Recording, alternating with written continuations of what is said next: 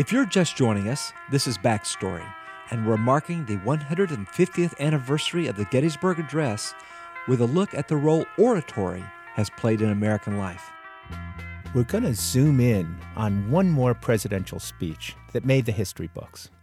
But you're only going to find this one in the index under flops. The story starts on Independence Day, 1979. Good evening. The news today begins with a mystery. The White House announced this afternoon that President Carter has canceled the television talk on energy, which he had planned to give to the country on television tomorrow night. The White House would give no reason for the cancellation, no details. On July 4th, Americans were notified that their president, Jimmy Carter, was holed up in Camp David and not coming out. It was a strange thing to do at a bad time for the country. The Iranian Revolution had disrupted the flow of oil to the United States, and the result was gas lines, gas lines that stretched for miles. People in those gas lines didn't know if they were going to make it to work each morning. Fights broke out at the gas stations. Even shootings were reported. The country was in a funk that was turning into a crisis. The country was uh, seriously up in arms. There was total uproar. This is Gordon Stewart, one of Carter's speechwriters at the time. Stewart says that people were looking to the White House for some way out of the energy crisis.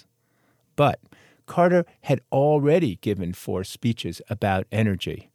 If he gave another one, people were just going to tune out, and Carter knew that. He said, I do not want to, and I believe the words are bullshit the American people. Another energy speech is not going to work. I'm not going to give it. And so the White House canceled.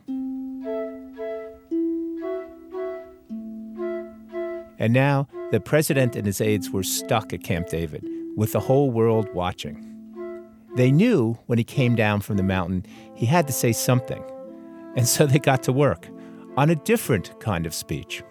We have the total attention of virtually every sentient being in the United States. We damn well better have a really great speech.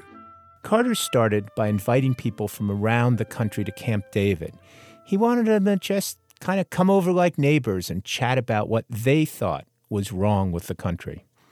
Meanwhile, speechwriters and advisors tried to figure out what they should tell the American public. There were vigorous arguments going on amongst the senior staff and close advisors, including the vice president, for what the speech would finally be. Now, of That's course, the Vice President Walter Mondale. Uh, Walter Mondale, who had very strong views. Uh, everything was on the line. meanwhile, droning in the background, you could hear on television uh, people saying, "Is the president okay? Has he lost it? Um, what is happening here?"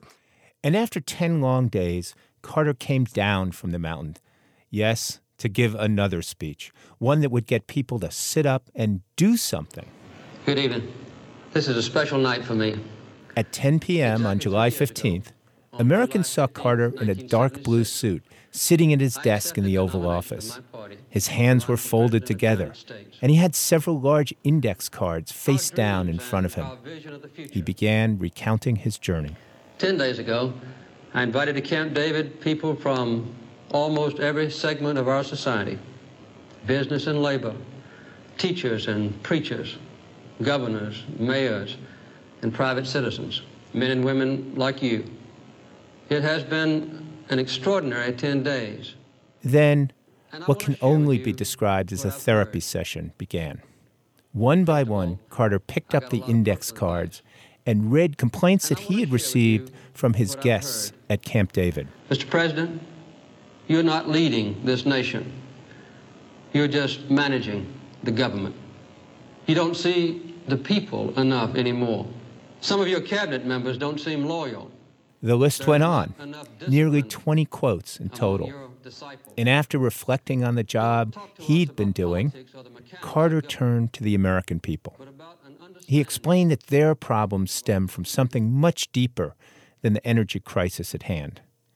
Two decades of social upheaval, assassinations, the Vietnam War, and Watergate, they had all taken their toll on Americans. Carter labeled that a crisis of confidence It is a crisis that strikes at the very heart and soul and spirit of our national will. Then Carter shifted from therapy to proposing a solution. He suggested a massive World War II style mobilization that would snap America's dependence on foreign oil. He asked the government and everyday people to pitch in and conserve energy. We've got to stop crying and start sweating. Stop talking and start walking. The strength we need will not come from the White House, but from every house in America. And believe it or not, he connected. Letters flooded into the White House, more letters than when Jerry Ford pardoned Richard Nixon. And the vast majority of those letters were positive. Not only that, the president's sinking approval rating shot up overnight by 11%.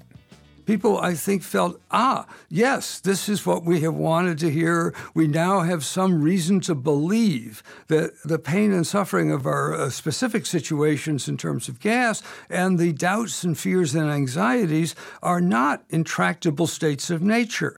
But then, just two days after the speech, Carter blew it. Another surprise from President Carter today. He has been offered the resignations of all the members of his cabinet, a dozen of his senior White House assistants, and several other high ranking officials of his administration, the whole top bunch. Turns out he had asked his entire cabinet for their resignation. It was an attempt to show strength and decisiveness. What people saw instead was their president displaying the same lack of confidence that he had railed against in his speech. In just a matter of days, people stopped talking about a crisis of confidence and instead started referring to a malaise. The Democratic primary was coming up, and it didn't take long for presidential hopefuls like Ted Kennedy to seize on that new frame. When we were facing the problems of depression in the 1930s, we did not say that that's too complex and too difficult that somehow the American people were in a malaise? Gordon Stewart says that the word malaise was repeated so often in those weeks and months that people became convinced that Carter had used it in his primetime address. He hadn't, but people started calling it the malaise speech anyway. For the next 30 years, Stewart would challenge guests at dinner parties over it. They would argue, and I'd set them up. Sometimes I could set up a whole a whole table of dinner guests, um, and anywhere from fifty bucks to the price of dinner a head. I could come out with five hundred dollars in a night, and that helped me get over the uh, uh, the frustration and pain of their misunderstanding.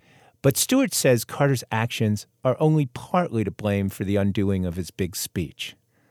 That's because he was operating within a media environment where speed, brevity, and commentary quickly crowded out the president's words. It was the birth of this uh, this whole way of framing things, where people don't uh, any longer experience the thing itself. Uh, only a few years after that, you would uh, have news programs where uh, instead of listening to the president himself, you'd see the president start to talk, and then somebody's voice would cover. The president tonight is is showing that he has no idea what he's talking about, and so framing came to substitute for the real thing.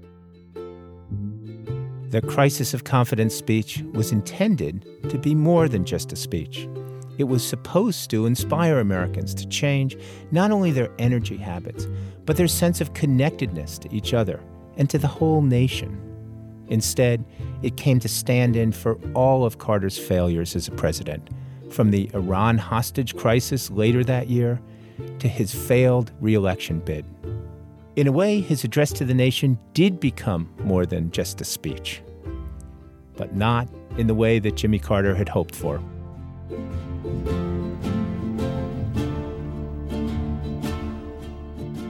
Thanks to Gordon Stewart for helping to tell that story. He's a former speechwriter for President Jimmy Carter. His current project, based on the principles of the crisis of confidence speech, is called thenextdeal.org.